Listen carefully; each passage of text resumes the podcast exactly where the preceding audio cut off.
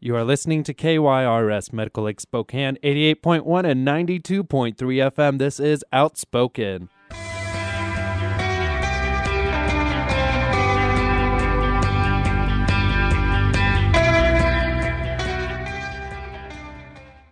Welcome. I know it's another uh, good Sunday. It's warm outside. Finally, warmer. get warmer. I know. Um, calling 32 warm isn't know. exactly. Um, That's called too many days of, of three degrees. I know. just go, oh, it's a heat wave. which is so weird because it was so low, and Yeah. then even 19 at one point it was 19 degrees, and I was like, "Wow, I this just- feels warm." And now I now get so thankful. I know I sweat when I'm wearing a sweater. I'm so used to the cold. Oh my god. so thank you, yeah. weather. So yeah, thank you, Thank you, weather. weather. I realize that we're probably not done, but it's nice to see some For- hope. Hey, for the next week, highs are looking in the 30s. I'm loving it. That's I'm pretty good, it. I'd say. I know we're almost out of January, so We're almost out, yeah. And then February kind of, you know, it, it does one miss. last, yeah, one Yeah. last go of Yeah, the cold, and to then have that one. comes out, yeah, exactly. comes out into But- the 50s. Oh.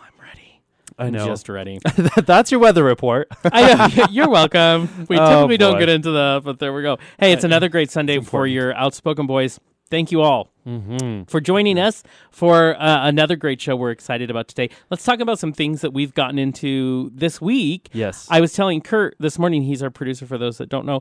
Uh, when I came in, I said, I think you and I have done more public events this week than we've done in, in a few months. yeah, Like actually, all together. we've been out. We've been pretty It's active. been fun. So It one of the has. fun things we got to do is Spokane Civic Theater. You know, the boys love the arts. We Uh, love 'em. We will we will definitely support them, especially as we're looking at maybe some funding changes with our new administration. Mm-hmm. Um, so we went to support Spokane Civic Theater. Did a big event where they announced their next season in a big party. They had a Right. big party. So of course we uh, got a call from one of our friends. He's been on the show before. He's a director in town, um, Lance Babbitt, and he's like, "Okay, do you guys want to go to this?" And I'm like, "Hmm." and I didn't Yeah. realize it was an invite thing. Yeah. But apparently he had to like call the people at Civic and say, "Can these boys be on the list?" So that was that's fun. I didn't know. Right. So You we did. We just decided that day. Okay, It was we'll real go. quick. Exactly. But I'm glad we went because it was fun. Oh. I'm Um, so glad we You know, went. we love to mingle. We love to Yes. you know, uh, meet and greet. But the season was really and uh, really cool. excited. I'm excited. Listen, I'm the the closer for next season Mhm. is Dial M for Murder, Which and I'm sorry, amazing. that's gonna be so fun. But wait till you hear what the opener is. one of my You favorites. know you're gonna- yeah. One of my favorites. The one, the only West Side Story. it is. I know. and if you know Sergey at all, you know that is one of his favorite it's absolutely of one of my favorites. Yeah. time. Because when you're a jet, well, you're a jet all the way. I love it. Yeah. And that was a big and what was fun about how they announced the season is so there's this little cocktail party, food, refreshments, and then everybody filters into yeah. the, the Right. theater itself and then they hint at it. They Mhm. don't give it away right away. It's it's a little game. Yeah, I like it. And so with West Side Story, the guys came out with their, you know, Yeah, snapping, snapping their the fingers, fingers, doing uh-huh. the the very iconic dance.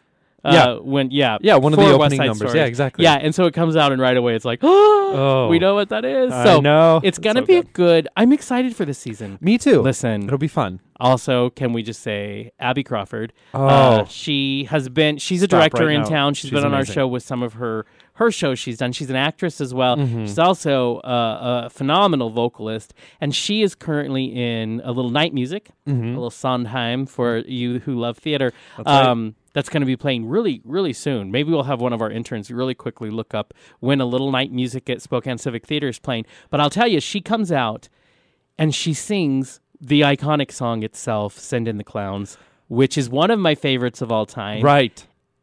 And she, like, everything goes away, and it's just about Abby up there. She's embodying the character. Yes. I can't. I, mean, I, tell was you, floored. it's. I, know it, that, and that's the mark of a true performer because it is the you know you lock onto you know her eyes and that beautiful dress.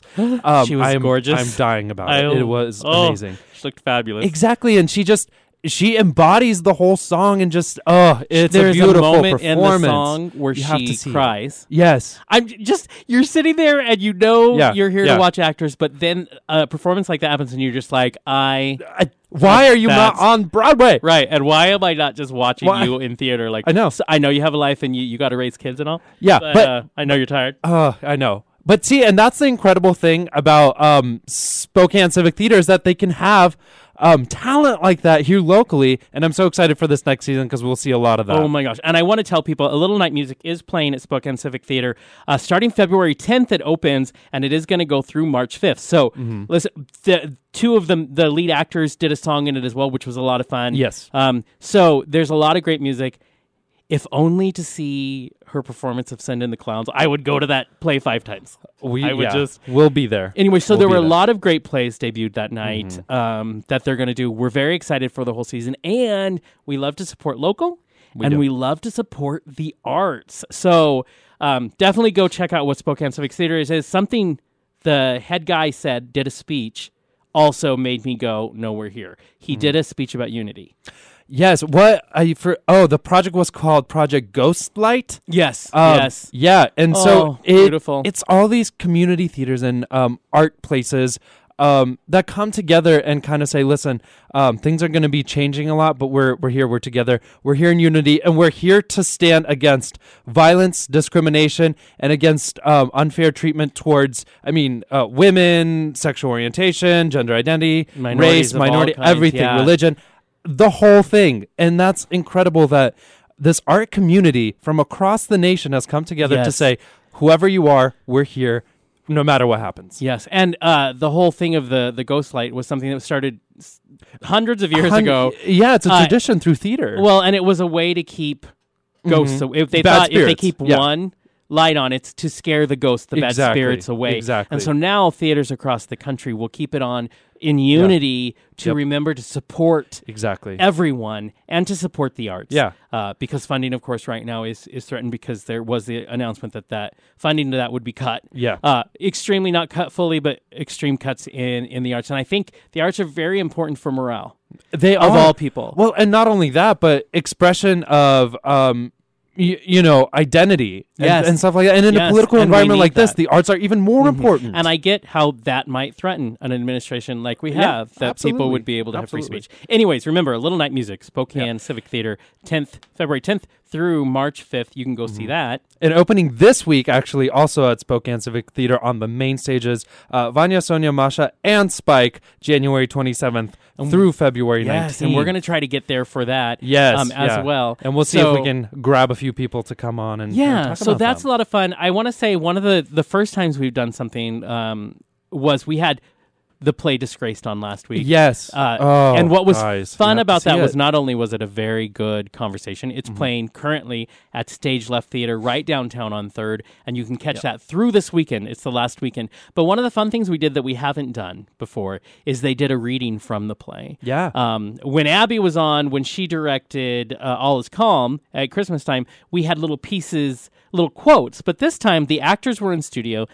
They A actually live reading, performed yeah. a scene, and then we talked about it and what it was. I thought it was so much fun, and so exactly. Exactly. we loved the show. Yeah, we did, and and of course, um, if you didn't hear that, you can go on iTunes and uh, or Podbean and listen to snippets of that and get the little snippet of it of, of the play because Yes. it's still And on till this weekend. We had a half hour discussion about what it was It'll about. blow your mind. So I, yeah, we highly encourage people to go support local theater and go see that play because it is an important conversation. It conversation. really, really, really uh, is. that we can have, and I love that so much. I know, and it and it does deal with a lot of um, religion and race tensions, Right. and um, you know that's that's an important conversation. Something else, uh, speaking of race uh, conversations, the Black Lens in Spokane um, is uh, you know one of the first and only African American written publications in Spokane um, by Sandy Williams. She uh, was on our show for Mm-hmm. Yeah. a conversation Publisher, um, editor at way large. back when. yeah. Exactly. And so she uh, manages that, and they're having um,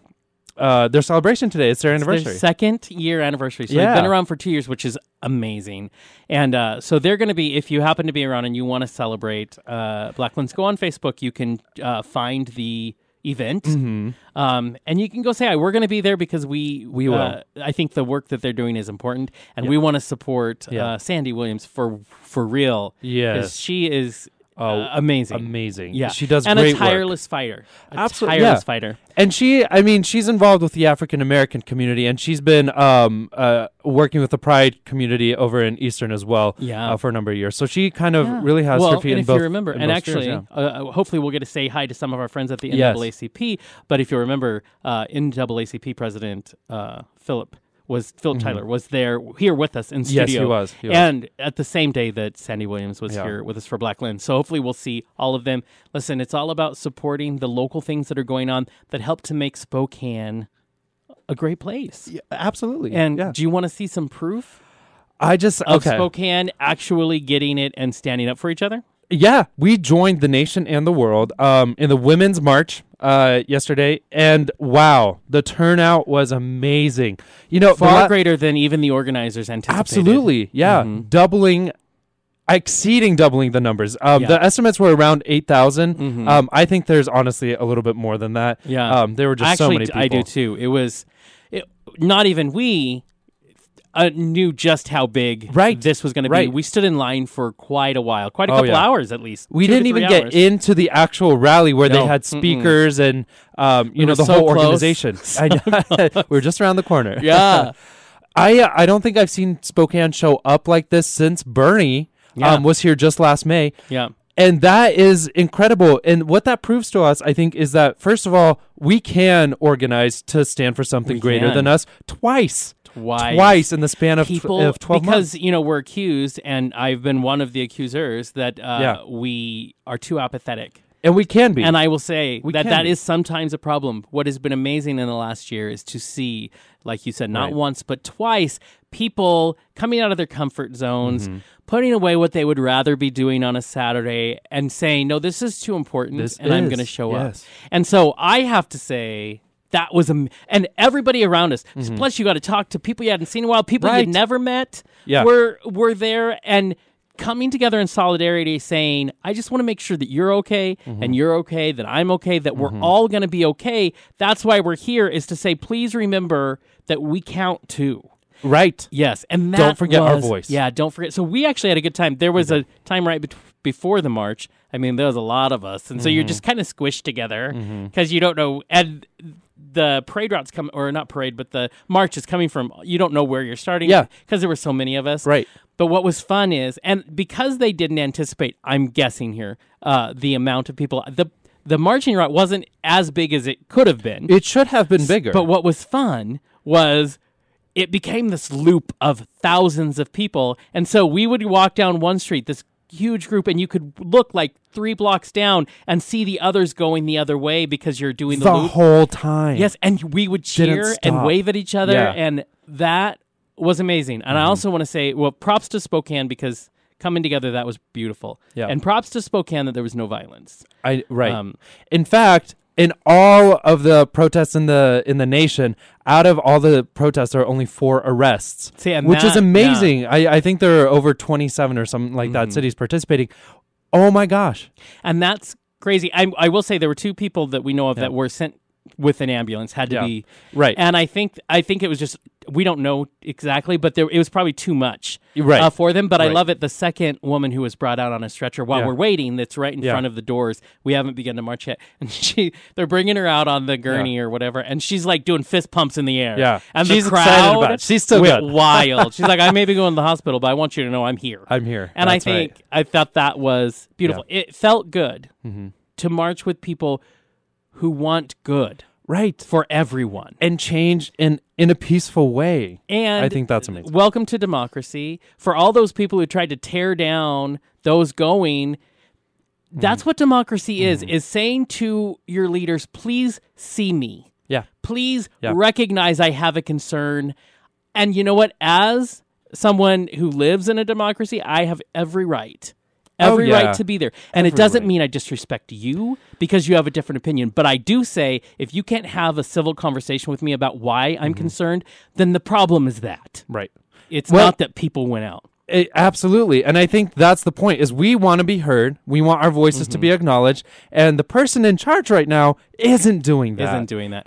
I and after we take a break and we get right into the dish because we're going to have a dish today. I do want to say we're going to talk a little bit about um, a guy in town who who called out Andrew Biviano, who was Mm-hmm. also on our show last week, and said, "Do you know that your new chair of the Spokane Democratic or Spokane County Democrats is uh, going to protest the president?" And I thought, good.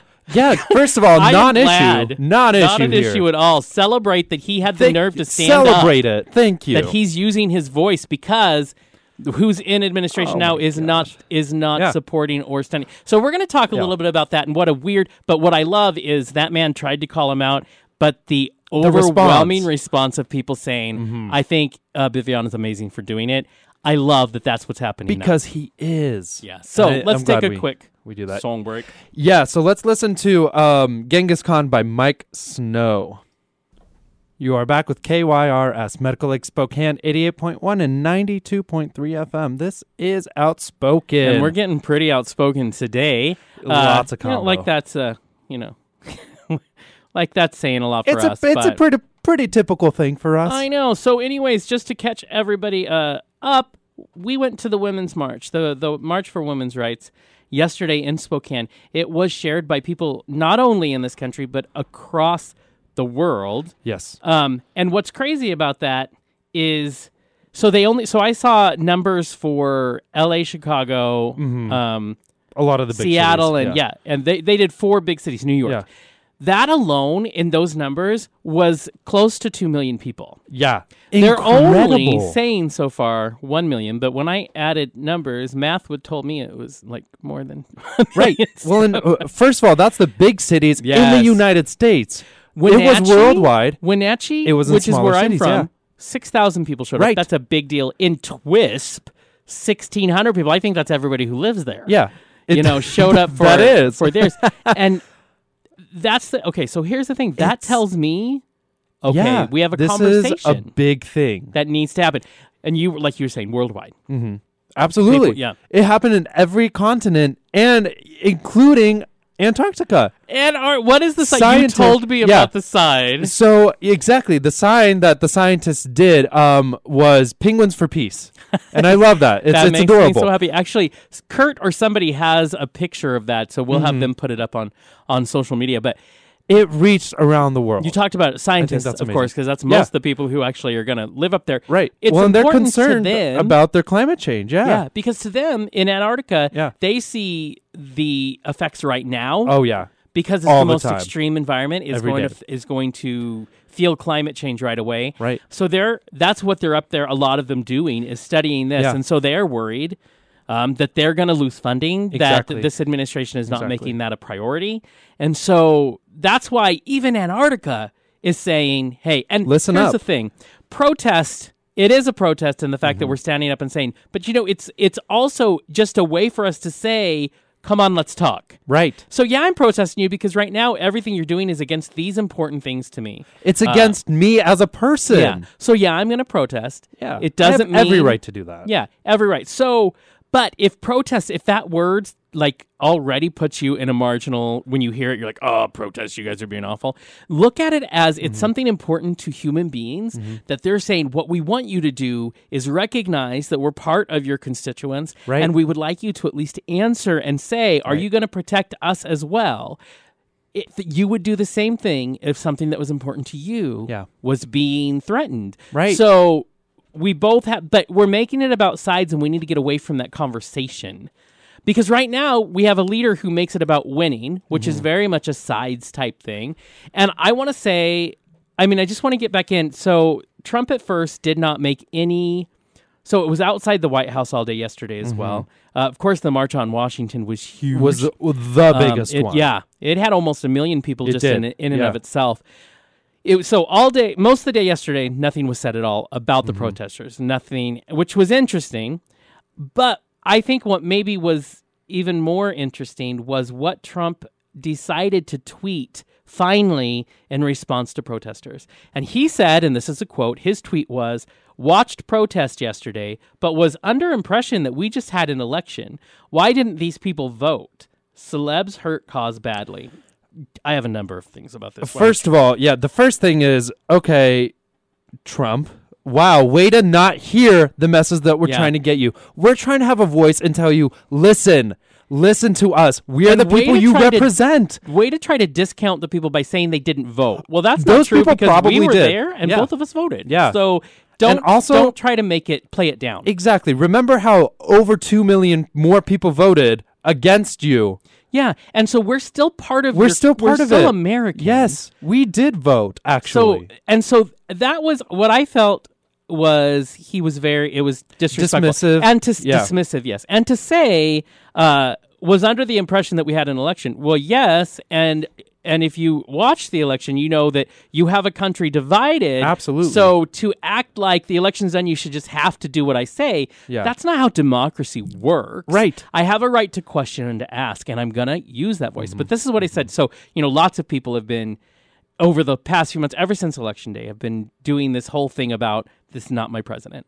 Yep. And I have not joined the bandwagon because I feel like, listen, I don't. I don't appreciate everything that so far he's been doing and the threats of that are going to affect things that I care about. Mm-hmm. But I'm not going to get on that because I don't want to be divisive. I can tell you that changed 100% for me Right. when I read a disrespectful tweet about the millions of people, including us who were out there right. in the cold weather and the wind, and it started raining on us, but we stayed. We stayed throughout the whole thing. So, what he was telling me as a human being is that he wasn't my president because he wasn't going to support. He wasn't me. even gonna listen He's not going to to support. you. Mm-hmm. Yeah. And so, what you told me, Mr. Trump, is that, oh, you don't have to say that I'm not your president because I'm going to go ahead and say it for you. I will not represent you. Mm-hmm. Right. And that's what you did by disrespecting and mocking protesters instead of going, wait, there's a problem. We probably need to look at it. And so, today, I'm right there with you. You're right. You're not, Mm-hmm. Not my, my president, president. and now I'm just going to agree with you. Absolutely. You're not mine. Yeah. And I'm not ashamed of it. No, I, and you shouldn't be. tried hard for You months to be. find that, but there is no ground. If you're going to disrespect the people out there who have a problem, and If you're not even going to acknowledge yeah, what we're talking about. Yeah, exactly. and you know, it starts with I think in the inaugurational speech, a lot of people um, wanted to frame it as he was a he was talking to everybody, and we're all supposed Was to he? unite. He wasn't. That didn't seem like- he was. it was a campaign speech. It was. It was his rally again, Yes. talking to his supporters, to his voters. It wasn't about unity. It wasn't. If It you- wasn't about hope, which we have he- said a million times. Thank if you. are going to make it the least common denominator, make it fear. Make it to fear, control people. exactly. When isn't hope supposed to sustain? But you have Mm-hmm. no you you have no desire to see past the end of your nose. No, and if you were trying to unite, why didn't you bring these two sides together? Why didn't you completely try. ignore the other side? Yeah, you can at least like acknowledge, like you said earlier. But there was no acknowledgement, and No. it wasn't. If you listen to the campaign for all those people who I'm friends with, and I, Mm-hmm. you know, I appreciate you have your opinion and I have mine. But you, telling me because many people came to me, Jonathan. Oh. When you watch it, you'll understand that was a speech for everyone. I watched it, and I will tell you, it, was, was- not. It was so It was about dark. And it was divisive It was as it so always divisive. is. It was all about division as usual. It was us against them again. And Yeah. for a And winning. president Let's bring and winning. winning again Thank you. yeah. situation. We did it. We won. We're the best. protectionism and isolationism. He used those exact words in his Yes. speech. Yeah. And, you know, the America First thing, I get taking care of us, but the concern is if you don't understand that the future is a global community, Mm-hmm. You are again destined to limit our country Yeah. and to destroy it. Exactly. It is because whether you want it to be global or not, it is. It is that and I you get can't that countries stop everywhere that. are afraid. Well, but the, here's the thing: if globalization is happening, let's figure out a way to make it beneficial for all Yeah. and a positive thing for all. And come on, acknowledge us, and at least if you're going to be talking to everyone, the people, say our names, say the LGBT Yeah. community, say the African American community, Yeah, say women. women, say all of these Acknowledge that these groups are afraid. because you're not talking so that them. you can address Yeah. Mm-hmm. it. But instead, you're going to hide it. Because let's talk about what happened uh, the day of inauguration with the White House website. Yes. Let's talk about Yeah. that. First of Hmm. all, How- in how okay, odd. As they say, in transition of switching one website to the other, they somehow misplaced and did not upload Three the- huge pages. Three huge pages. The LGBT page was not on there. Women's rights. Women's rights was not on there. I mean, Climate. climate change. Let's was off. They took all three off. And here's the thing. Why? What was the excuse we were given? we were told transitioning one website to the other. there was we, a lot of we had to switch it over. there was a lot of Obama's name on there. So here's the other thing I tried to do. Yeah. I said, okay, I'm not going to be an alarmist. I'm going to give them the benefit of the doubt, even though you have not up. you have not earned it, and I'm going to wait and I'm going to see. But Mm-hmm. here's the thing: you know very well those are three important pages because those are three important, uh, uh, you know, accusations against you, or you know, things that we have been Mm-hmm. questioning from day one. Do you know that those? It is now Sunday. Mm-hmm.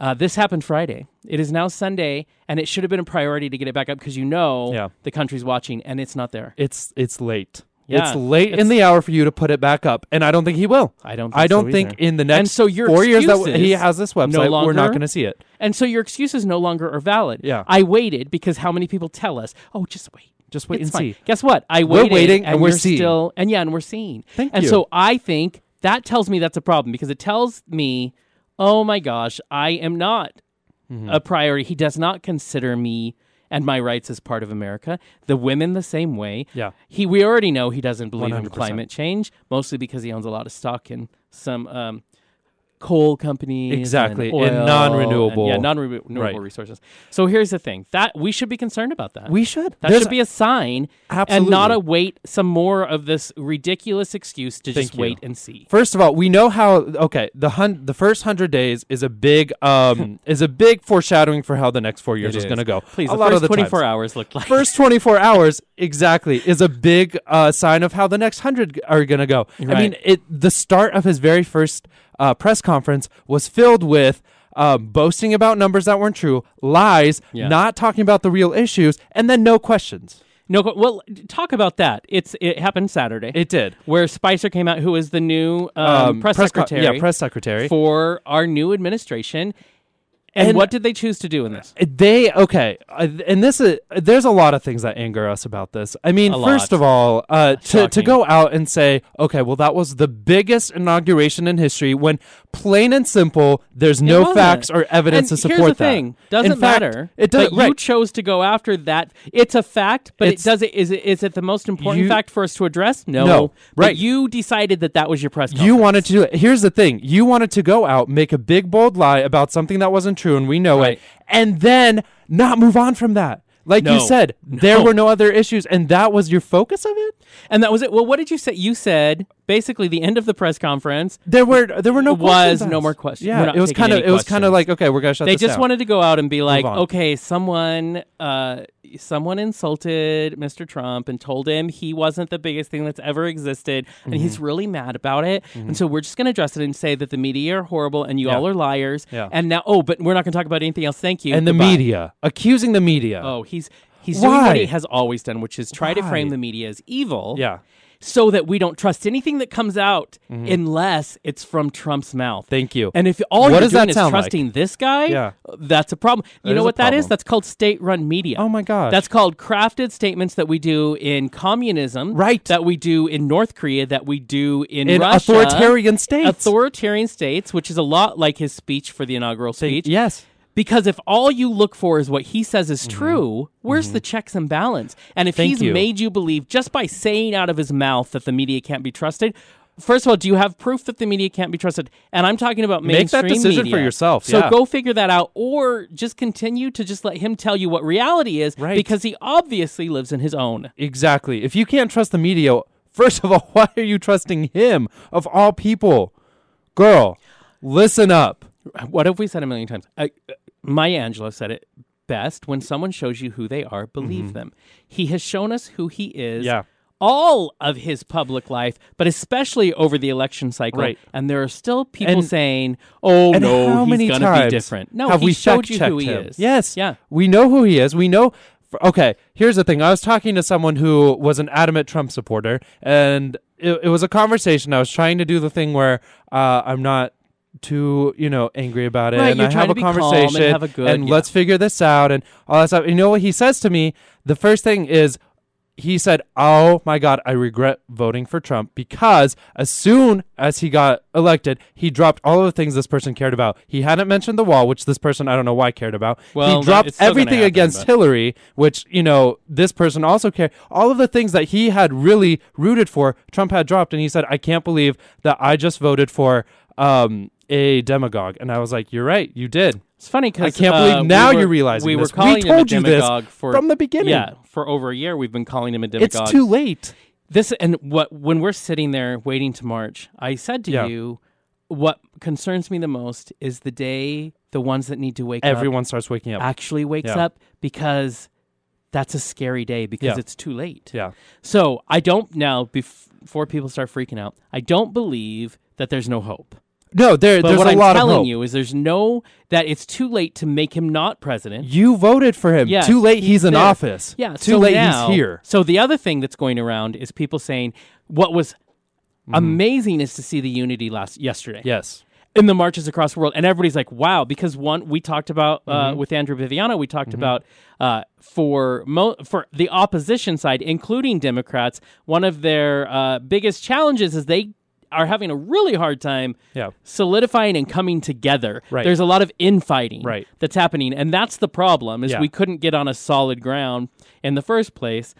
And so now the question is okay, all of these people were able to unite. Now, can they do something and make this movement move forward, or does it dissipate now because there Mm-hmm. Right. not a unifying Exactly. factor? And it is a legit question. Where do we go from now? First day, we had a big march. Is that going to happen a hundred days later? Yeah. Is that going to happen well, a year later? And do you Where's- take the energy Where of does that it go? Mm-hmm. march? What's great about the march is it energizes people. There's speakers, and it gets you all worked up. Now, what are you going to do with that energy? Right. What are you going to do with it? Well, so many people ask me that question too. I mean, I, I think it's going around. It's the okay. This is amazing. I'm so glad we saw that. I hope this doesn't die out. And you know what it takes for us and those people asking the questions Yeah. to start doing things so that it does not. Thank you. Yes. Well, another thing that was happening simultaneously yesterday is there were groups in town who were having meetings Mm-hmm. about policy and about The important conversation. which policies are coming down that we're going to have to fight for because they affect the rights Mm-hmm. Right. of people. right.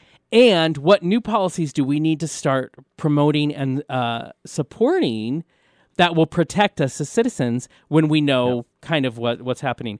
I think that's an amazing thing. Mm-hmm. If we can take our energy and our unity and use it towards how do we make an effective change? Right. Yes. Be- but what it takes is doing something. And so one of the other criticisms of yesterday's march was okay, so you have all these people, but they have, we were there for a lot of different reasons. Mm-hmm. Sure, we were. Mm-hmm. I was there not only to support uh, myself because I'm worried about my rights as a gay man, but I was there for women and their rights because I do believe they were attacked. And I was there for the rights of all minorities who it's going to become under question a lot of Right. our rights Right. in the future. But the truth is, there are lots of little things that people Right. were there for. So, how do you get people on board at the same? And we talked earlier before the show about why isn't it about positive progressive change? On For a everyone. social level, why Yeah. isn't that a th- why isn't that our overall unifying now? Because infighting is going. to Listen, we have a hard, we have a big problem with that. Mm-hmm. We have to figure. It happens in the gay community all the time. How do we go from infighting to let's just remember that we're in this together, Right. to move Right. forward. Right. And and and that is a big question. I mean, how do we realize that we're all part of this uh, equal rights fight and Mm-hmm. it's not just uh, you know the the fight for LGBT rights or the fight for, you know, women's rights or the fight for Yeah. uh, any minority really. It's it's the fight of all people have to come together for all rights. And I think that that big question was uh, raised right after the, you know, election because a lot of people a lot of white straight males would go out and say, "Well, this isn't really my fight because you guys are excluding me and I'm made the enemy." But Right. the thing is that's not true at all. And especially because no one ever said. No one's ever said Can I say you and I talked about Yeah. this as well? There were some friends of ours on Facebook Yes. who were putting up posts that were in support of their women friends. Oh, I'm so proud of you for marching. And you and I mm-hmm. thought, well, that's fine because we're here. And we're not women, but we support them. So why Right. aren't you here too? Is Right. your excuse that you have, you know, a penis? Is that your excuse that I can't go there because it's a women's march and I'm a guy? No. No. Anymore, that's not enough. Yeah. You have to care about your fellow person, even if Mm-hmm. that is not your definition of who you are. Right.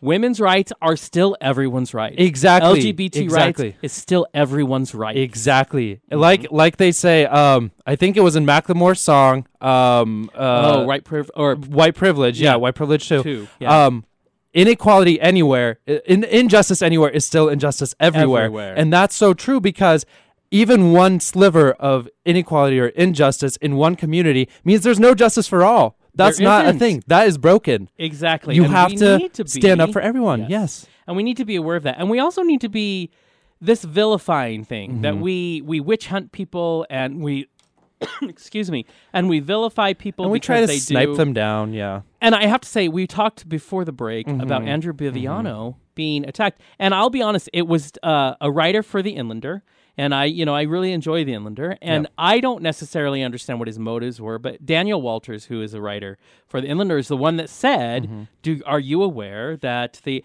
and that and my question is, if you are a journalist, you are to be unbiased, but your but your questions came across."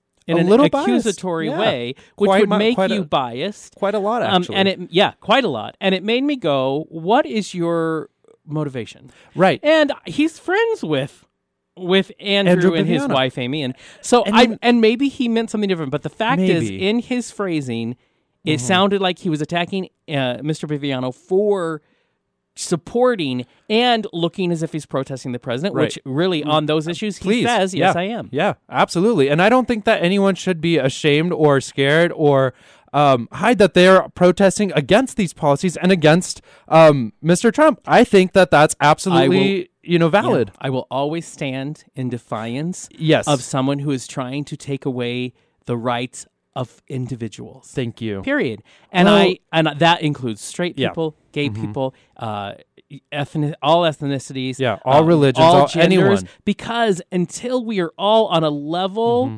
rights playing field, then there's a problem. Right. To ever say I have a right as a human being to be put in a different standard as you, that's a problem. Yeah.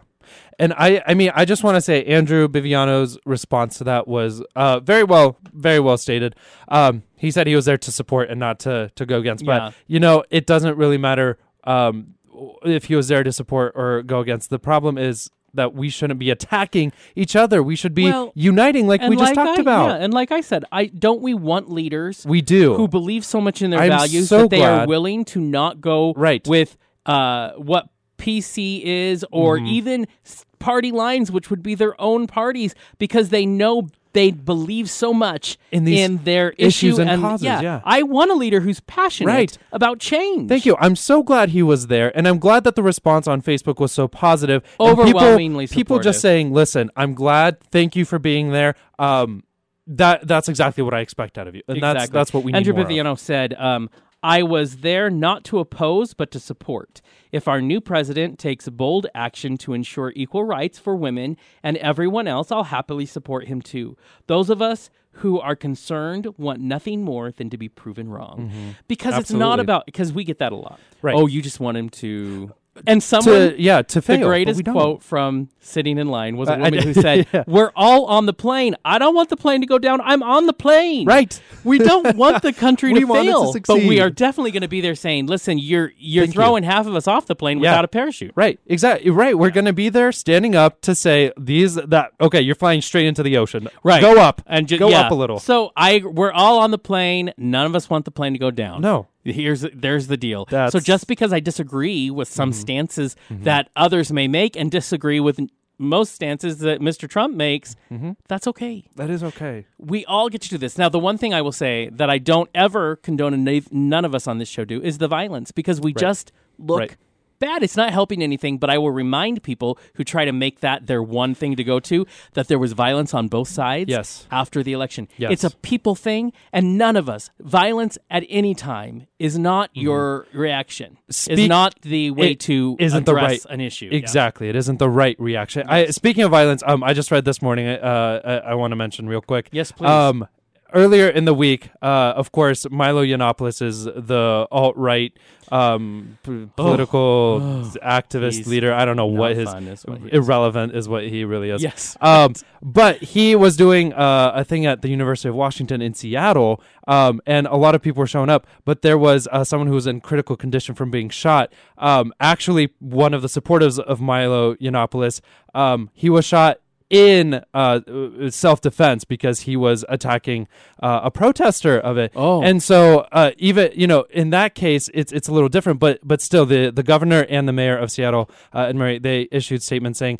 Um, America and Seattle have a long uh, history of standing up for what we believe in, but that has never been uh, acceptable Yes. cause to be violent. And Yeah. that's exactly the message that I Yeah. think we all share and Yes. should consider. Exactly. I'm right there with you. We Mm-hmm. cannot forget that questioning in democracy is how democracy even exists. Right. And so we all have the right to do that. Let's take a quick break, come Mm-hmm. Let's back, do it. and get a little more into the dish and before we have our, our guest of our main guest for the show today. Absolutely. So this is going to be Ways to Go by Grouplove. You are back with KYRS Medical Lake Spokane 88.1 and 92.3 FM. Uh, this is Outspoken, and we're having a lot of good conversation here. It's a good political talk here today because it's all about support as always. We love It those that support us. And Outspoken receives support from Nine Bar and Bistro, featuring a full bar, food menu, and trivia on Thursday nights. Located at 232 West Sprague Avenue. More information is available at 509 747 1621. Outspoken receives support from Instant Sign Factory, celebrating 25 years serving the Inland Northwest's indoor and outdoor sign needs. More information at 1 877 778 7446 and online at instantsignfactory.com. Outspoken is funded in part by the Pride Foundation. For more information, visit pridefoundation.org. I love it. Now, we've been talking a lot about, uh, we're very worked up, very passionate, but a lot about the protest or the march um, for women's rights that we were at yesterday. And we're talking about ways that we can use that energy to actually do something and make that energy work. It Because it has to go beyond you marched. You, Right. you attended a march. It Yeah. has to go beyond that. What do you do with it? Sergey, you have some local things people can get involved in. Yeah, absolutely. So you're right. Just showing up to a march, that's just level one. We need Yeah. to go. We need to go Yeah. higher than that. Um, we were talking to Andrew Biviano just last week, and he mentioned something um, that is kind of uh, not a big commitment, but is a really good way to get involved, and that's becoming a PCO, a precinct committee officer. Yes, you did. Um, I, and I did that. Yeah, it was it was a good experience. Um, of course, you get to be involved with the caucuses, but we're not going to have uh, a lot a of while. caucuses for Yeah. a bit. But you are involved with uh, uh, the larger Democratic committee, and, you're either appointed exactly. or you have to do run for election. Or you a lot of can run for election, Depends yeah. on when you're when the time to get in is. Exactly, exactly. So I, w- I would encourage everyone to at least look into that. There's always, always precincts that don't have um, uh, appointees or a PCO in there. Yeah. And it's really easy to get appointed. You just message, at this point, Andrew Biviano, uh, write him a letter. Even They Jacqueline? Archer, who we had on, Jacqueline which is his vice chair. Mm-hmm. Yeah. Anyone in your uh, you. Legislative district can also help. So uh, you sign away, and there you are. You're And part of you're- the you're Democratic started. Com- Yeah. uh, committee. Yeah. You can get even in, in if you're of a younger generation Right. and you want to get involved, you can get into, involved with either young Democrats and there's young Republicans if that's where you you Absolutely. align with. You can get involved in those organizations as well, Mm-hmm. um, and it's a great training ground for what to do. Right. You know, right. w- as you get older and you want to be more involved, Absolutely. it's great training. And uh, in the, in Young Democrats, they have a lot of resources by you know meeting people and also uh, in their forums of how you can get involved with your poli- Mm-hmm. uh, your specific issues.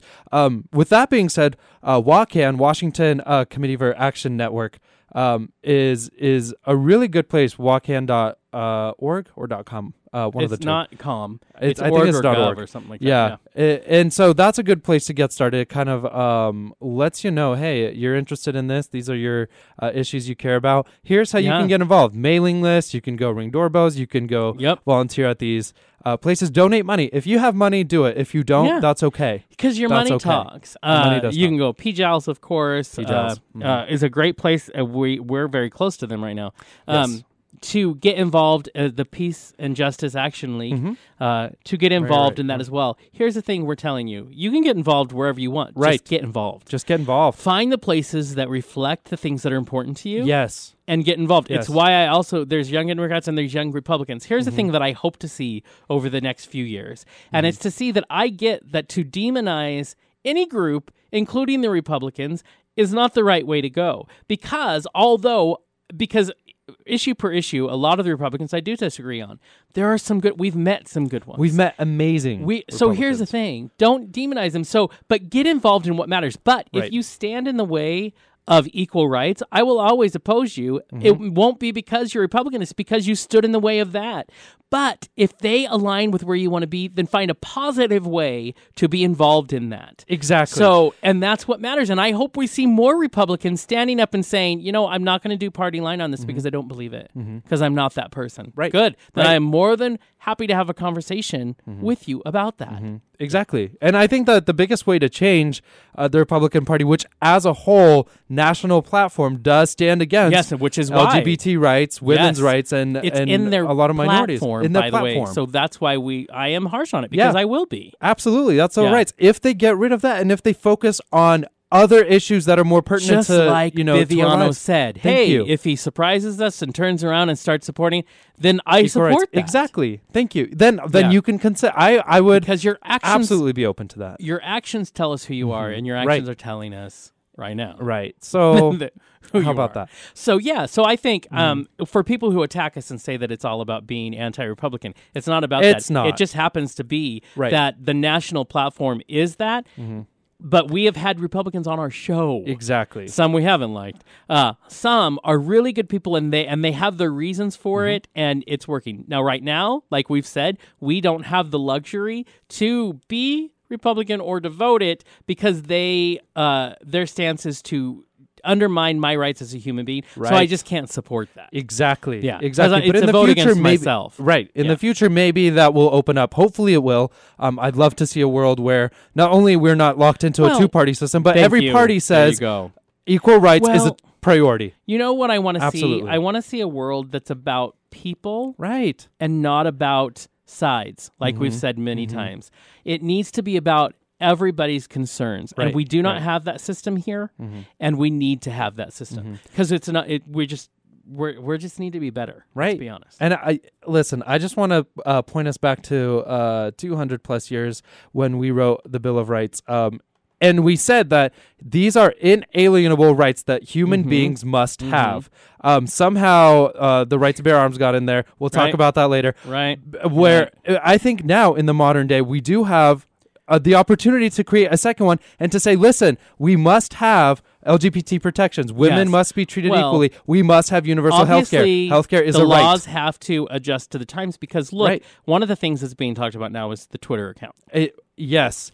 So it didn't even come into public conscious, and, and the Obama administration had to start making rules right, about yeah. Mm-hmm. it because, of course, at POTUS is the president's account. Well, now we have Trump wants to keep his own at real Donald Trump.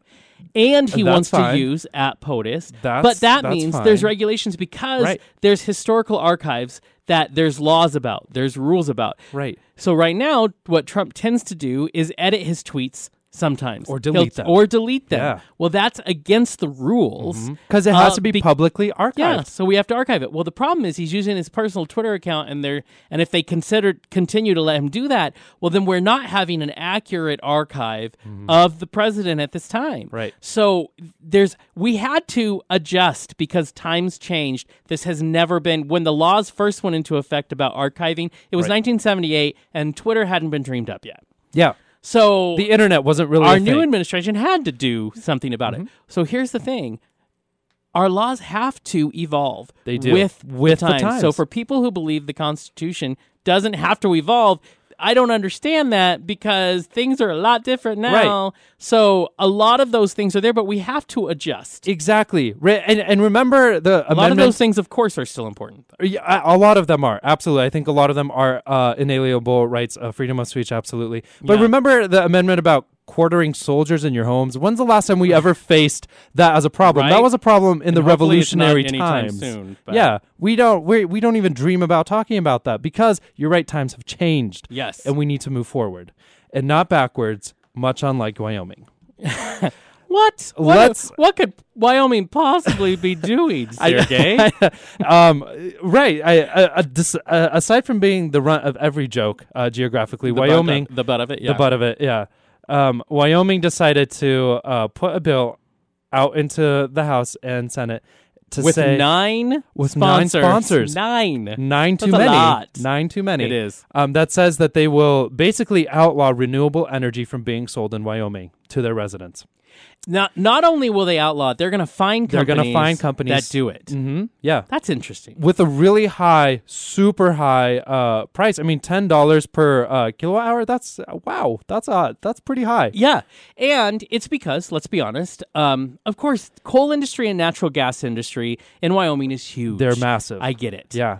Um, so they're worried about money, but Mm-hmm. So it's not obvious- a very forward-thinking. No, it's not. concept by saying, well, let's just not. Let's not invest in jobs that actually have a future. Mm-hmm. Right, Let's right. invest in jobs that eventually are going to be obsolete. Wow, that that's will solid. die out. yes. Oh my gosh, this is the most backwards bill I think I've I, I've seen in a while. Um, on an energy is- level, Yeah, it's only in talking points right now. it is, and it And has it a lower chance of passing. It, it isn't believed to have, ch- ha, to be able to pass, but of course, the chances of of Trump being president were also pretty low. and- yeah, I'm just look, gonna say, it happened. yeah, I mean, he's got the lowest approval rating of any any president, president in the hist- in the history of our nation. I- so that means we can't afford to look at something like this and be like, "Oh, it'll be fine." Right. Really? It will be if you do We- something. i- there it is. There it is. Mm-hmm. You have to stand up, and I think this is a particularly great opportunity for Wyoming to show who they are. Um, Yes. Is As to people. as people is to Well- write their legislation and say, "Listen, I get where we are now. This is not where we want to stay." And what's stay." very interesting is Don't that in the bill, what it's saying is, listen, we are going to find companies that sell solar energy or wind energy Any to renewable. customers within Mhm. Wyoming. But if you go out and sell it to other states, that's fine. Right. Mm-hmm. But what that tells me is, wait, then why are you so concerned about people in the state? You so obviously you don't have a problem with the energy Right. itself, or you wouldn't let them sell anywhere. So what does that tell you? It tells me, wait, I think someone must have a lot of money it in the state It's that, money and talking. they're probably coal Right. companies and natural gas you. companies who are afraid they're going to lose the bottom line. Mm-hmm. But here's the thing: for people who say, "Well, you're going to leave people behind," these people need these jobs. I get it. Yeah. I, we have a, an intern. His family has relied on his dad worked in in Wyoming. the natural gas company. Yeah, That is going to be very concerning. Yeah. And that has been his livelihood. There's loyalty there. So to the people who say, well, then you leave them behind. No. no, And you're right. Bring that them would with be a us. problem. That, exactly, It would and that's be a what problem the problem if is our right now. Mm-hmm. only solution was to leave them behind and move forward. Yeah. But why are we not putting money into retraining and reschooling Mm-hmm. so that our workers are ready for future jobs? Thank you you. have to Thank see you. beyond your nose yeah, okay, it's to invest so in your future. You do because you have to be forward thinking, and this is one of the saddest things about you know the loss of of Hillary Clinton um, is that her energy policy did exactly that. Is it provided retraining programs for people Yes. to go from coal mining, natural gas, oil companies into renewable energy or Yes. into transportation that was good. Of all the rhetoric, rhetoric around Right. it, we didn't get to talk about. We didn't. the details of that. All we saw was, oh, she's trying to take your jobs away. Oh, emails. Wait, no, what oh, we want this. is for because all Americans are important. Yes. Mm-hmm. Let's figure out because if we leave you where you're at, eventually your job disappears. Right, Because it's a finite resource. Right. Or maybe it gets you through your lifetime and your son's lifetime, Mm-hmm. but your grandkid has nothing to do. So why are we not investing in a future that brings you hope? Yeah. We we look at diversifying as a good thing when it comes to our pocketbooks and our money and our talents, and yet we can't seem to see beyond Mm-hmm. our nose when it comes to renewable resources. Those same coal miners could be trained to have a job that can last them the rest of their life rest and of their, their life. kids' lives and their grandkids' life because it's called renewable Re- exactly. for a reason. So let's train them. sustainable goes on for uh, basically infinity. Yes. Let's train them. And the best part is that these jobs pay so much more, so much more. They're they're really a win, a Well, win for everyone. It, that's, yeah, if you want to say is. winning, you're right. That's it. That's- that's well, how you do it. And because the resource itself is the cheapest. Yeah, it that is. You can get solar energy being one of the lowest we expenses exactly that there is. We get sun for days for free, Yes. unlimited. so you know what unlimited that tells sun. me? That means the overhead of that company We don't have to do anything. Really a lot lower than the overhead of the coal Right. company. And if you have good CEOs, then you can pass on Mm-hmm. the money to the worker. so that they can have better wages even Wow. which means a better life Wow. because it can be there now. Given uh, with a, if the if your company's run by Trump, then he doesn't care about you, Mm-hmm. and he'll take all that extra money. But the fact is, there's more money there because the resources are cheaper. are cheaper and renewable. Yeah. I just want to say that um, we Wyoming, first of all, has the opportunity. We, as a United States, um, have the opportunity to be leaders in this field, We do. and yet we're not taking that No. uh, that opportunity. And countries like India are, and good for them, they should. Yeah, you- China yeah. is. Even countries, uh, developing countries in Africa like Algeria, are now installing in the Sahara Desert Because- massive kilotons, I think because they see and they have of- to see Yes. that this is the future. They- they- whether we they want it or not, whether it's a fr- we're afraid of it or not, Yeah. it's going to happen. They're gonna have to go that way. So we could either fight it or we could get on board. But it also tells me anybody Mm-hmm. who you know, like our our leaders who are against it, then it isn't about your people because you're not trying to protect them for the future. Mm-hmm. Right. You just need the money met now, and that You to want it now. Mm-hmm. always equals. There's got to be big money somewhere who is pulling some strings and lining some pockets. Listen, there's better ways to do this. I'm just gonna say, get on board, everybody, and start at your local levels. There's lots of things you can do here. Yes. There's lots of what.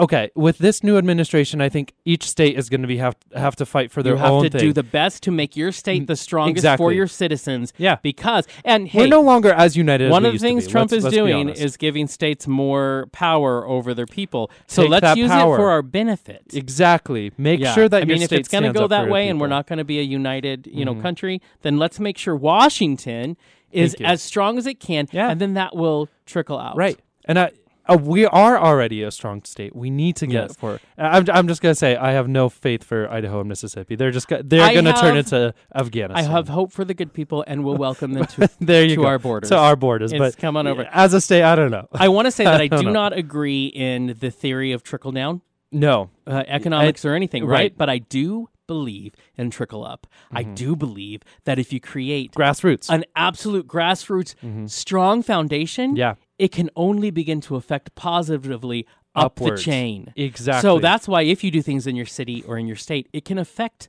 the nation. It can Mm-hmm. Affect DC because you've made it so strong. Build it from at the the, base ground of up. it. And so trickle up. If Yeah. that's what we're going to talk about, then do it. You know, I agree with you completely. Grassroots has always proven to be what changes the world. Absolutely. One Mm-hmm. Of the things Gloria Steinem was, uh, of course, world-renowned feminist, was doing a speech at, uh, in, in DC, and she said, "I haven't seen unity and care for each other and our rights as great as this since the 1960s." Right.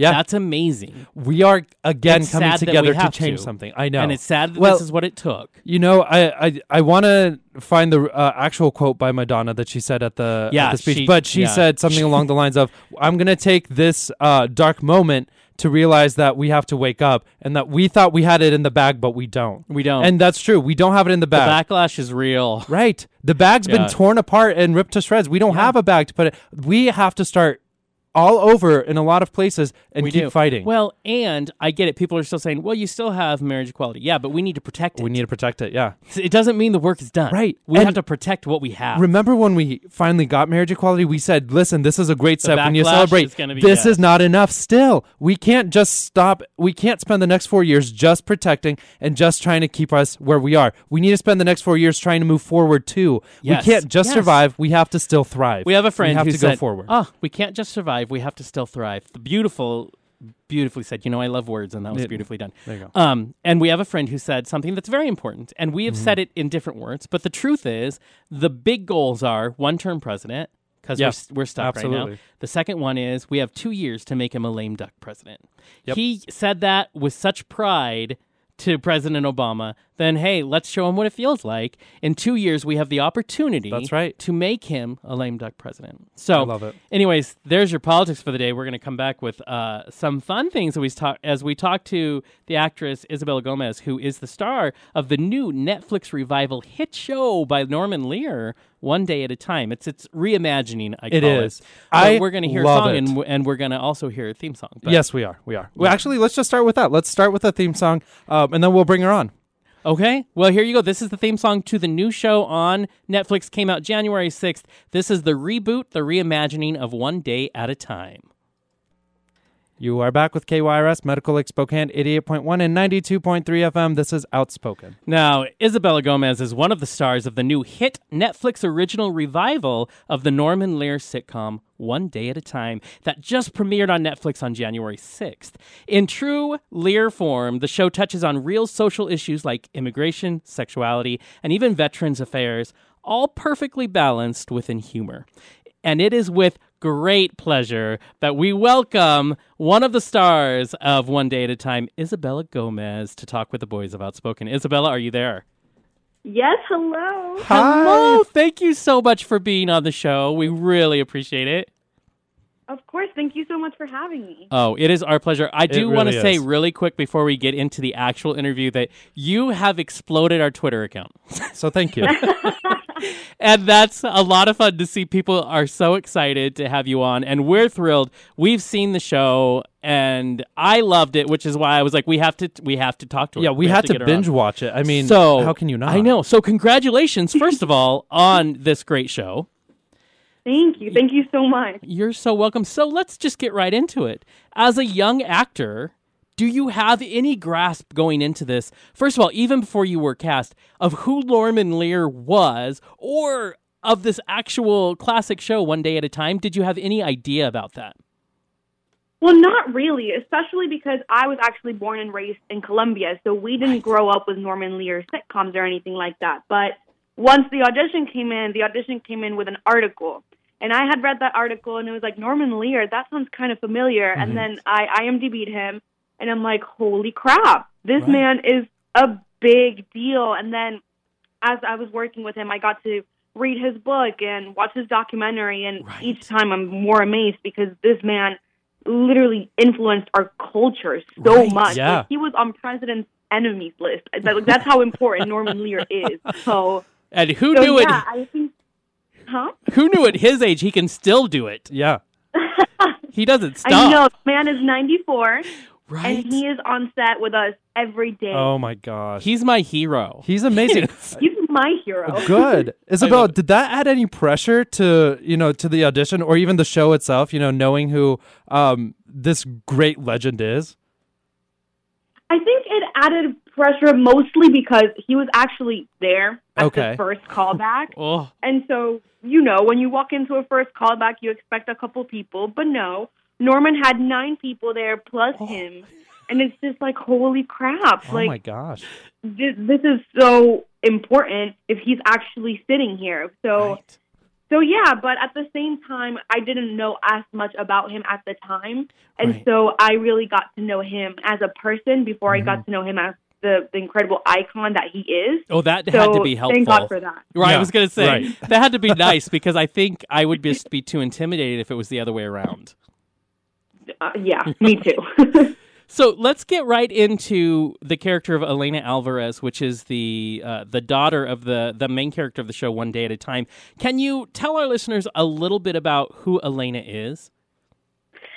So Elena is the oldest daughter. She is 14, 15 throughout the season, and she is this very empowered, cultured, intelligent young lady. She is um, a feminist, and she is so aware of social issues, and she's kind of different from a lot of teen girls on TV because she is not focused on her looks or what boys think or anything like that. She's focused on making a change, helping the environment, making sure her family's okay, stopping feminism. So she is a a social activist, really. Yeah.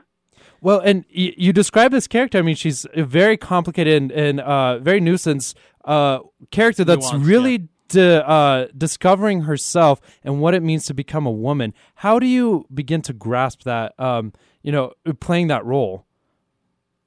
You know, with sitcoms, you only get grips once a week. Right. So it's not like we had all of the information and what was going to happen right away. So really what I did for Elena was go with the flow. You know, I'm I'm turning 19 next month, Right. so it wasn't that long ago that I was her age and I'm I'm still trying to figure out who I am and um who I am as a woman and such. So it wasn't that far fetched and just seeing her journey and what was happening to her on that week's episode is what mattered because you know when you're a teenager whatever's going on right now is the biggest thing in the Right. world Yeah. so that that's how i handled that Well, and you know, and spoiler alert for anybody who's listening, you're going to hear some plot details, but it's still worth going and watching the whole show, just so our listeners know.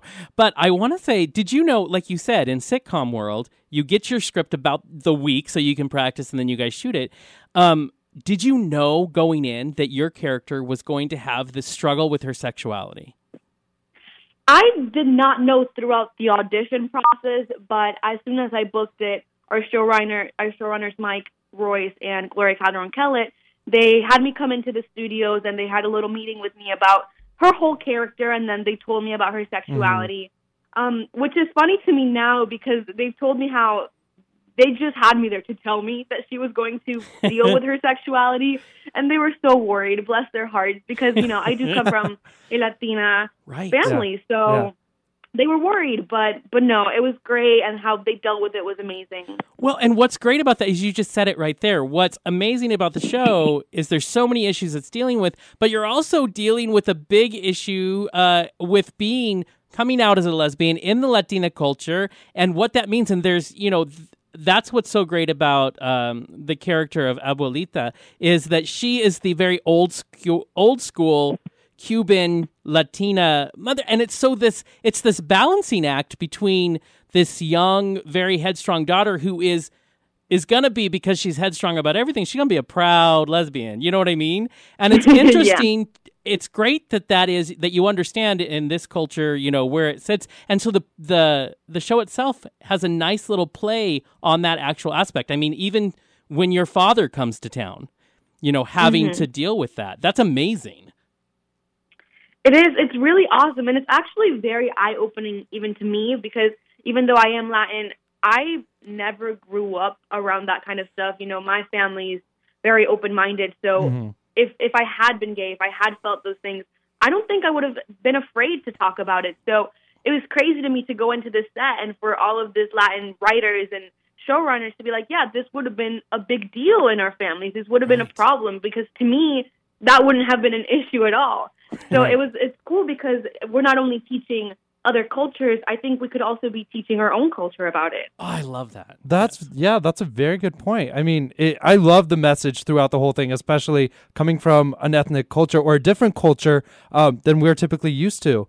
Um, it- Isabel, I, I want to ask, what is it like shooting a show on Netflix? I mean, it's very atypical to like a TV series where it's released one episode a week, um, and you kind of have a long run. On Netflix, you shoot the entire series, and then people just binge watch it. They mass consume it in like a day or two. Um, what does that you know do to to an actor? Is that different than like a regular TV sitcom or not? Well, this this was my first sitcom I've ever been on, Sure. so I wouldn't know how to compare it to like a network sitcom. Right. Okay. but it's really really cool because as you said people have the whole show available to them Yeah. so they don't have to wait week by week and it's also very cool because then you get to interact with all of these people that have already watched the whole thing Mhm. on the second day you know i had people on january 7th being like i already finished i love it and Right. talking to me about it which is awesome and then netflix also is a platform that has less rules than netflix Yes. so yes. you get to talk about a lot of different topics. You know, our show can be a little heavy sometimes in, in terms of taboo topics per se. So so we got away with that. Yeah, which is amazing. Which I think um, Norman Lear was ahead of his time because now this is tailor made for him because Right. he is not afraid of social issues. One of the great social issues it brings up because you guys deal with so much, but is this great thing uh, about the the Cuban the Cubano and I'm totally messing up all the words, but the Cubano culture um, and it's talking about immigration and immigrants uh, you know, and still celebrating where they come from and yet being proud of being in the U.S. I mean, this is a huge deal right now. Immigration at all is a huge deal. Do you guys feel the weight of those things? Is it important for you all that you're part of a platform that can talk about it? What's it like? It's so important to us. You know, I think Gloria and Mike, very much like Norman, are very dedicated to talking about these issues and and having our opinions, but also open discussions on our show, so that we're not telling you what you should think. We are showing you all of the sides and all of the information that you need to make your own decision. hmm But it's definitely gotten more important because when we filmed this, it was before the election, you know, so it Right. was kind of still like yeah. we were kind of making jokes and it was like no who knows but now it's it's gotten a lot more relevant and so Oh yeah. it's even more important to us you know the whole cast texted on the day of the election and we're all like this episode is really going to hit home more than ever Right. now Mhm, so mhm. so yeah we we feel that weight but we're also very lucky that we get to put that out there the way we want people to see it. Right. Well, it's funny you mentioned the you know the political atmosphere, and we'll get to that in just a moment because that's such an important conversation. But these topics you talk about in the show, they're really important, and uh, you know can start a really serious, good conversation. But yet it's intertwined with the hilarious sitcom moments. Do you think that's that's key to making it more tangible and uh, digestible for mass consumption, or um, do you think that just helps smooth it along? I think I think it is key in the sense that comedy is such a relief Right. um, for the audience. You know, even when we were doing the live shows, there were some scenes that you would look into the audience and you could feel the tension. And so those little jokes that are sprinkled in there and, Yeah. and the comedic relief is so important because when you're having discussions like this, you need people to feel comfortable talking about it. You need them to to be open minded and not feel like they're being attacked. Absolutely. So the comedy really serves for that, and also so that it is a fun show to watch. It's not like you're sitting down to be told off or, or lectured. It's it's fun too. Oh, I have to completely agree with you there. I Mm-hmm. uh, we love politics and we love you know heavy issues, but I found this show one day at a time so it, like to watch you guys dance. You and the relationship you with you and um the the actress who plays the mother, or with you and Rita Moreno, which is just lovely to see her on stage at all. There is enough of that fun. You, it's like a real family. It's Mm-hmm. It is. exactly how a family would be. yeah. It really it really is, and it's cliche because a lot of people on shows say this, but our cast and crew and writers really feels like a family. Like even from day one, the Netflix and Sony Yeah, executives yeah. came in and they were like, "How did you guys?" form this chemistry like it looks like you guys have been doing this show for years and right. it's awesome because we all adore each other. Right, For example, right. Marcel and I are both only children, and so now we have a sibling, and it's incredible. So yeah, we're like a family. I hear he's a little prankster. That's Oh, I- my the God, the actor a that plays your little brother, right? Did now tell me I read this in in my research. Please, first of all, if I was next to Rita Moreno, I would be dying Oh because my she's a legend. I love though. the story of the prank he did to because I would be mortified. So tell us what he did to to Rita Moreno. Uh, I'm sure you're. I know. I know which one you're talking about. so, um, it was about the third week on the show, and so you know we like all love each other, but you're still getting to know each other. Right. Right. Yeah. actors can be sometimes difficult people to work with, especially someone who's Rita Moreno, who's an icon. You know, she's old Hollywood. She's a Yeah. star, so it's like Mhm. you you tend to try to be nice and all of that. um, but Marcel is a little boy. You know, he's 13 years old. He's a teen, so he doesn't know.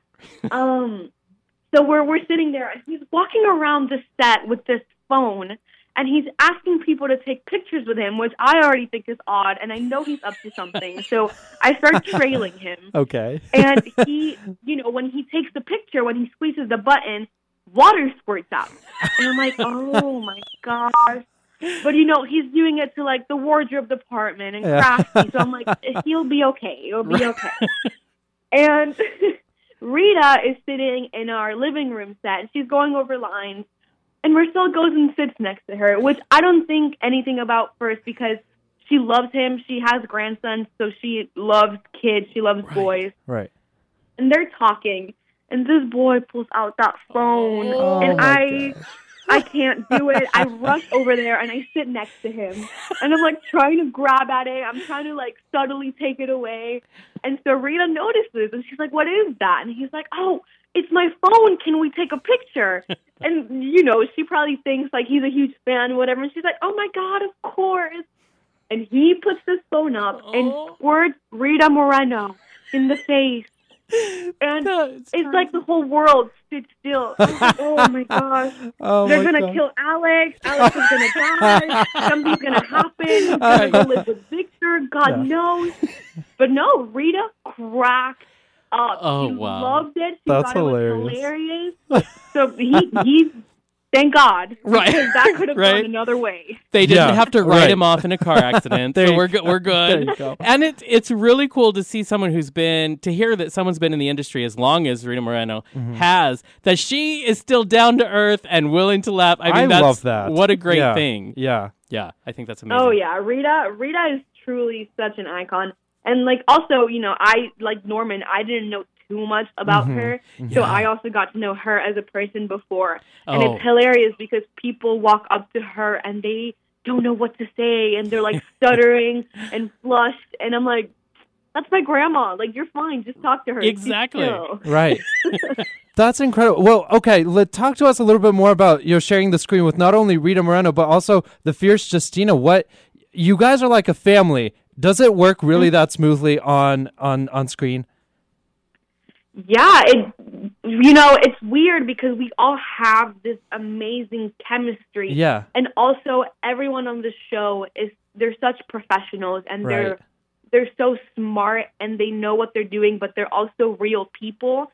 You know, this business hasn't gotten to them. So, for example, Justina, who's been in this industry for years and Yeah. years and years, she is like a normal person. You know, like if you didn't know who she was and you just started talking to her, you would never know she's in this industry. So, it's really cool. And also because nobody is in competition with each other Mhm. we all have so much fun. We're all always laughing. You know, directors have a hard time getting us to focus on our lines, and and we learn so much from each other. You, like you said, Rita and Justina are such incredible powerhouses. They they're so talented and they're so rounded. You know, like you can Mhm, see Justina goes from comedy to drama to Right. comedy at the snap of a finger She does. so- Absolutely. it's it's incredible learning from someone like that. You know, being on set with a woman like that for four months, and also because not only is she an incredible actress, she's an incredible person, and she's so genuine. And you know, as a young actor, it's really awesome to see how an actress like that handles things. Not only acting, but how she handles wardrobe if she doesn't like something, or how hey, this line makes me uncomfortable. Let's talk about it. And she's so respectful, and it's it's such a learning experience. Oh, see, that's amazing. And I you know, um, one of the things, one of my favorite uh, shows and scenes is your quinces when when your character Elena has her quinces, and first of all, the whole conversation with. Uh, uh, Rita Moreno's character about what you're comfortable and and how you guys are able to find this beautiful compromise. And to see what I think works the best is that Justina in that moment when there is a, I won't give it away but there's a, a hiccup when something you know not good happens. But the way they show that basically it doesn't matter what ethnicity you are it doesn't matter what sexuality you are what gender but that families stick together because we love our families and that episode highlights it in such a strong way that in the end it isn't about labels it's about listen we're family mm-hmm. that's that's the mm-hmm. purpose and she's she's a mom and she's going to be a fierce you know lioness to protect and to support her child, even if it's her little girl who she had some problems with sexuality during it with trying to figure out and to accept her daughter. But in the end, she always knew her goal was this is my daughter. And you guys s- highlighted that so strong. Yeah, I think that's one of the really beautiful aspects of this coming out story is that they get to see, they show other people's reactions and Mhm. how they're affected. And they also show such a range of reactions, which I think is so helpful to those out there dealing and struggling with this right now because they get to see a reality. You know, they Right. get to see what's going to happen. But then at the end, like you said, you get to see that at the end of the day, the people that really care about you will be there for you no matter what. Right. Exactly. Right. That I lo- I see, and that's what makes the show so good. Is it has you know the personal aspect, the the humor, and these big general conversations that we need to have. And I, I kind of want to talk a little bit about that because you know it ties into activism so well. And as you know, as actors and uh, artists, we kind of have a responsibility in this new era of American uh, politics to to be responsible for what we stand for and what we believe, and to support that. What you know, being a Latina actress yourself, how do you go about fighting the fight for equality and justice, Especially in Hollywood. especially in Hollywood?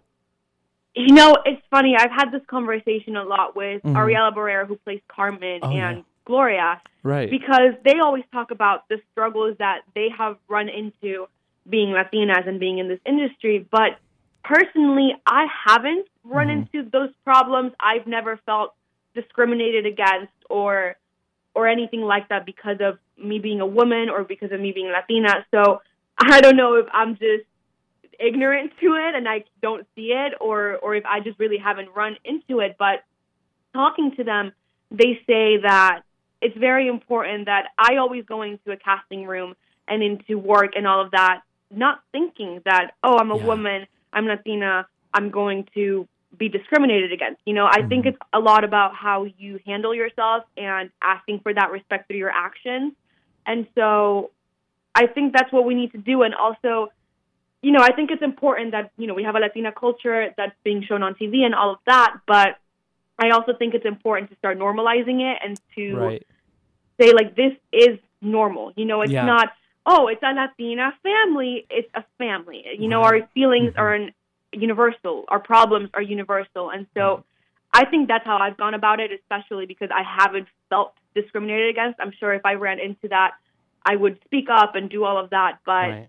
you know, just being proud and being being a strong woman and being a strong Latin person, I think that's one great way of going about it. Yeah, and you know what? That's so funny because all of that uh, that you just said is actually there's a moment in the show where that very dialogue is happening when, of course, she's offered a scholarship. Your character's offered a scholarship, and there's a moment where you find out it's because they need to fill their, uh, you know, they need to, that diversity aspect, and you have this struggle. Your character has this struggle with, I want to be seen as a human being and but I'm proud that I'm a Latina woman and it is that very conversation of how do we bridge that until and I think I mean in your very answer you embody what the show was trying to talk about in that episode. Mhm. Yeah, that that um that struggle was actually one of my favorites because it's so true. You know, sometimes you get things because it's the race thing and and they need the diversity and Right. you know, in one aspect is fine. You also see that Elena when she was younger thought that that's awesome because we need to to even the field and all of that. Right. But at the same time, I do think we need to mm-hmm. get to a point where it's not diversity; it's we're all included. You know, Right. n- no matter what our race is or what we look like, we should all be treated the same. Now, is that is that the message that you want viewers to get across from from watching one day at a time? Because there's, I mean, there's a lot to take from it. What if, if there was one? What would it be? I think the one thing I would like people to get from one day at a time is the open mindedness. Like Right. I mentioned before, we we touch on a lot of struggles and, and issues, but I feel like we leave it pretty open to interpretation. You know, we give various sides of the story. And I think that's what more people need to learn to do to be open minded and have open discussions and, and see other people's point of view because your point of view may not be the right one. Mhm. Mhm. I have to say this. Okay, I'm going to ask you the annoying question of the interview. So get ready. You guys only debuted on January 6th, and already I am like needing to know when do you know in Netflix world when they say, "Hey, we're picking you up for another season"?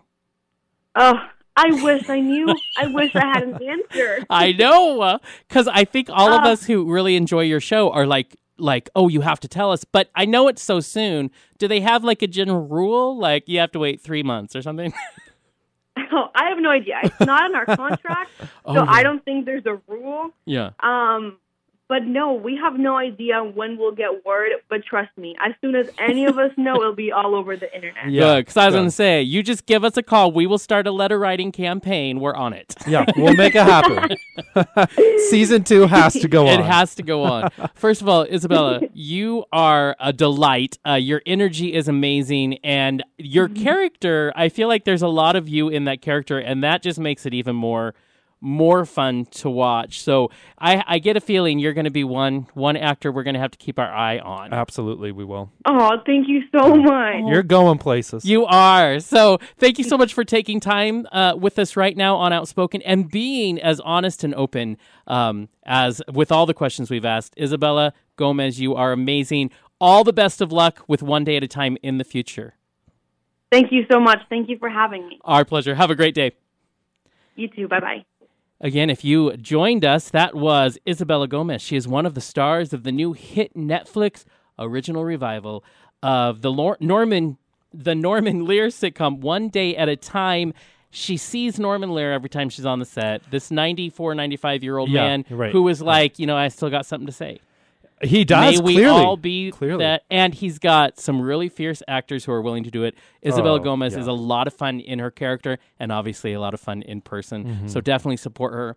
Uh, And and go- she she blew up our Twitter. so. She, d- I know she's amazing. People at love that. her. Go watch one day at a time. Do you, will- it. you will love it. So much love it. fun. I If- love it. If for nothing else, but to to see, um, you know, the interaction between all the characters. I think that's it's that's beautiful. It's so much fun. It's beautiful. I love it. Okay, let's take a song break here and then we'll wrap out our two hours. This is going to be, I mean, hey, we have a good list of songs today, uh, very meaningful. This is going to be Somewhere Over the Rainbow by uh, Iz.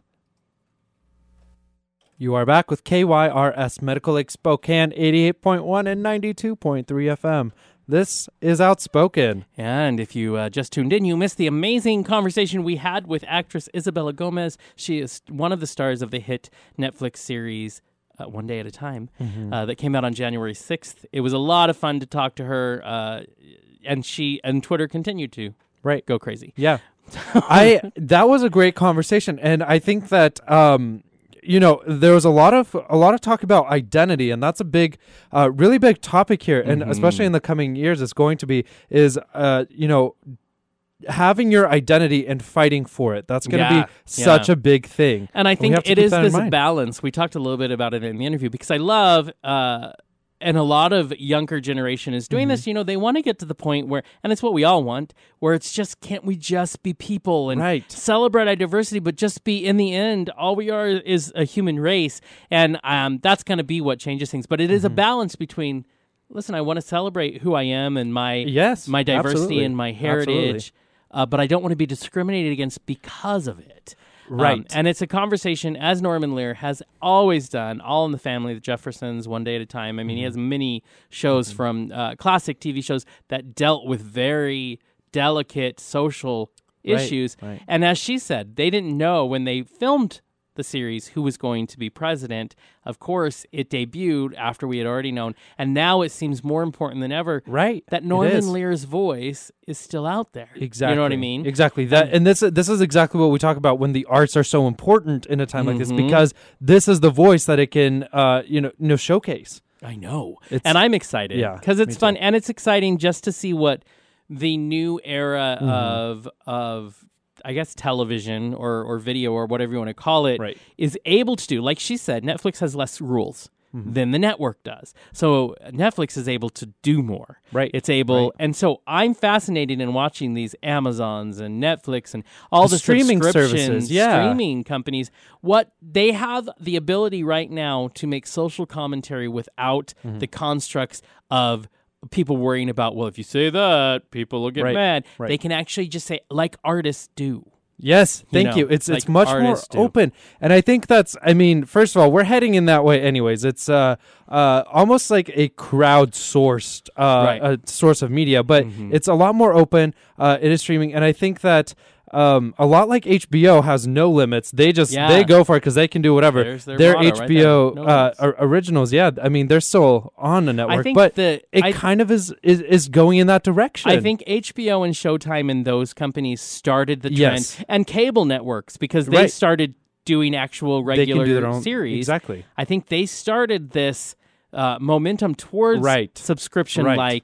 Uh, online services and streaming services. I think it's all They part got of that it, yeah. evolution Right. of going up. So now let's let's make comments. The great thing about um, about things like Amazon and Netflix is now you have so many options. Mm-hmm. I forget how many hundreds of shows I was reading an Hundreds, article yeah. that Netflix greenlighted. Yeah. Uh, they greenlit this last year. And you have so many choices Right. and so many voices. And it's interesting to see where people, it's like a whole form of polling and, and voting all in itself. Mm-hmm. It is. Uh, to see where people uh, resonate. What's interesting, though, is where people are coming out of the woodwork for a show like One Day at a Time, for these shows that are talking about real social issues that can be concerning, but it seems to be, it doesn't seem to translate as well out to the streets. Right. You know what I mean? I mean, it's there, but I feel like there's there's more unity in voting on shows. there I mean, just a lot of the times there is because I, you know, part of it I think is that it's not as um not only impactful, but there's not a lot of um uh, what's the word I'm looking for? There's not a lot of repercussions from it. Right. It, it's a show. You you Yeah. you say your voice. You're like, oh, I like this. Right. Um, this so is something feel I you can resonate with. without having exactly without having yeah and having any impact come from that. But And it- that's where we need to stop that. Right exactly. there. It needs to be more you- impactful. Yeah. You you need to be willing Don't be to afraid. put yeah. yourself out there. Well, it's no. I mean, it's no surprise that you know shows like House of Cards and Orange Is the New Black they Right. really push the envelope Yeah. in, in terms of the content that they have, but they're the most popular ones out They there. are. Um, They are. Sense8 was a huge one, Mhm. and that talked about a lot of LGBT issues. Mhm. That's where we are as a culture and as society.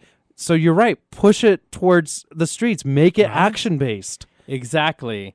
Um, I'm excited because we are going to be talking to some uh, more stars Yeah. of different shows that are out there uh, in the coming weeks. We're actually going to have uh, Todd Grinnell, who is plays the the character of Schneider. For those of you who remember the original sitcom on One Day at a Time, uh, Schneider was a big part of that. Well, the the actor who is going who portrays him in the new, we're going to have him on. We have actors from other shows. We want to start talking about what is actually happening in, that you watch that influences you, at least your entertainment, in a daily way, and doing the you know the Jonathan and Sergey brand, which is also what does it mean to us in our current state of the world and state, State of, of our world. nation. Yeah. And I think those are interesting conversations. So we can have fun with the actors and then we can ask real questions Mm-hmm. as well. And, I, and those are the things I'm excited for this year because we're, you know, this is, we're well into 2017. We are. We got a lot of big plans and that's part of it is to continue these very current Mm-hmm. and uh, conversations and the intersecting of our entertainment with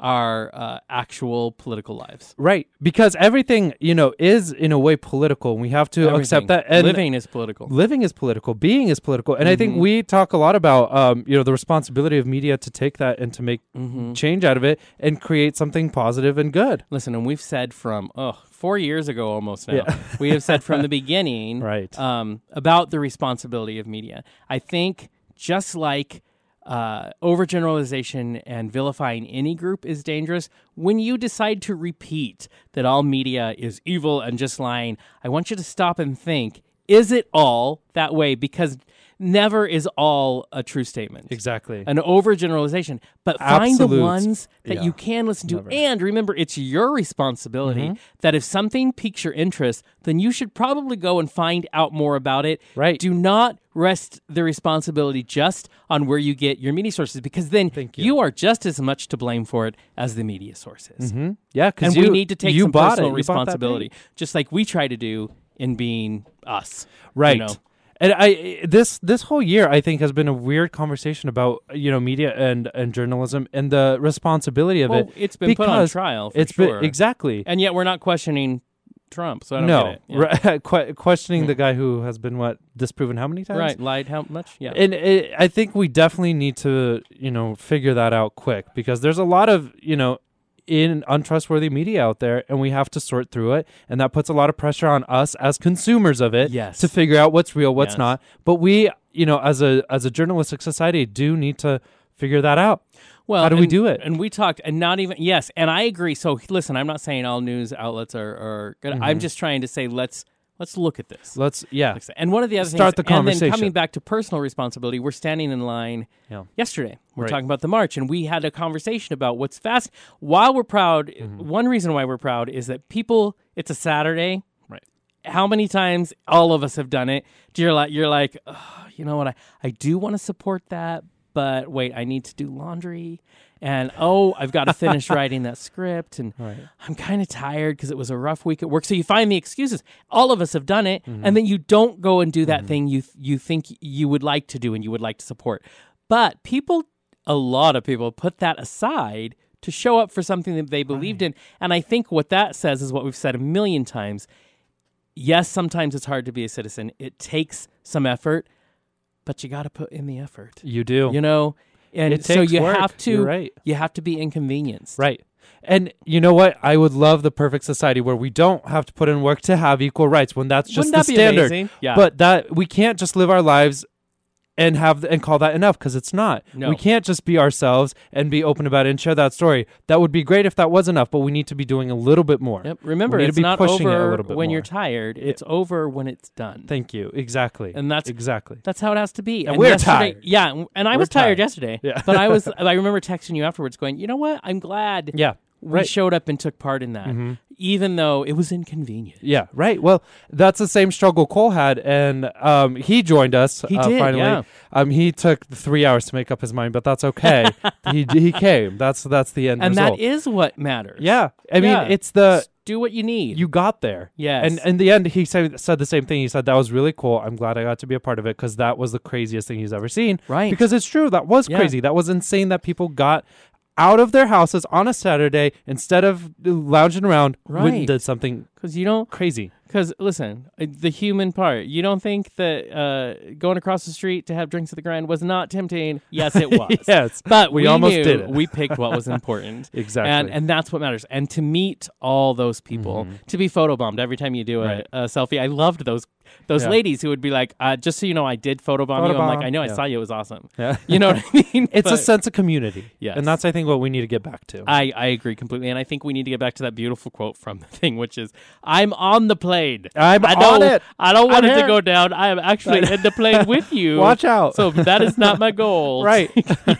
None of us really have parachutes. Okay? Exactly. so if anything, like what I love about One Day at a Time, if anything, Norman Lear had the the formula right, you know, 20, Mm-hmm. Oh, 30, yeah. 40 years ago, Oh, which yeah. was, you know what? There's because we love to laugh, there is humor in it all, so let's think about what's serious and wrap it in humor and we're going to get through. Right. So, you know, we're on the plane Yeah. and we're going to be passionate and calling uh, Mr. Trump into question every chance he does something Every time. that we don't agree with. That's how you have to do. Yeah, Yeah. But and I'm going to be proud to do it every step Yeah. of the way. Uh, I, I saw a sign I saw yesterday. That was a hard sentence. A sign I saw yesterday um, said "expect excellence." Oh no, respect. ec- oh, never mind. I forgot it. it was it was Oh, along the I lines was of really re- expect for this. excellence or expect resistance. Yeah. Oh, and that's yeah, really what it is. I mean, we have to we have to demand the best from you, or else we're going to stand up and be loud about it. Michelangelo Signorile, when he was on our show, he said we must ask our leaders to be better at all be, times, be better. even if they are someone you fully Right. support wholeheartedly. Make sure they're always better. Ugh. And if you're in Hollywood, be Meryl. Be, Meryl. Honestly, even if you're not in Hollywood, be be Meryl. Be Meryl. Just do it. Yeah.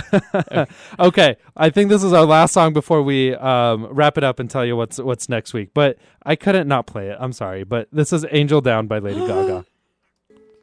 You are listening to KYRS Medical Lake Spokane 88.1 and 92.3 FM. This was Outspoken. Thank you so much for tuning in today. Uh, we want to shout out a great big thank you to actress Isabella Gomez, who uh, joined us for as our main guest in the second hour today, as we talked about her hit new Netflix show, One Day at a Time. She was more than delightful. She was a lot of fun.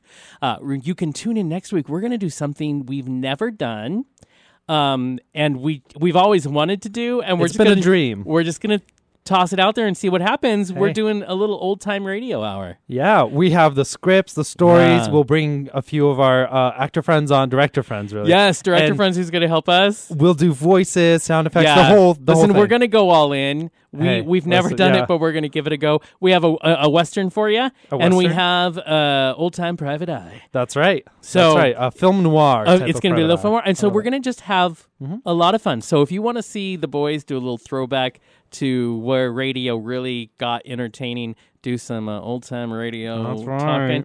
This is going to be a fun show, so be sure to tune in next week for that. Remember, you can find us always wherever podcasts are. We the today's show goes up tomorrow. You can look at it iTunes, Podbean. Stitcher, any of it, uh, you can catch the show if you missed today's. You can always find us on Twitter, and Facebook, and Instagram as we're That's always right. active. So be sure to comment, uh, send us an email, whatever you want to do. We would love to hear from you. But until next week.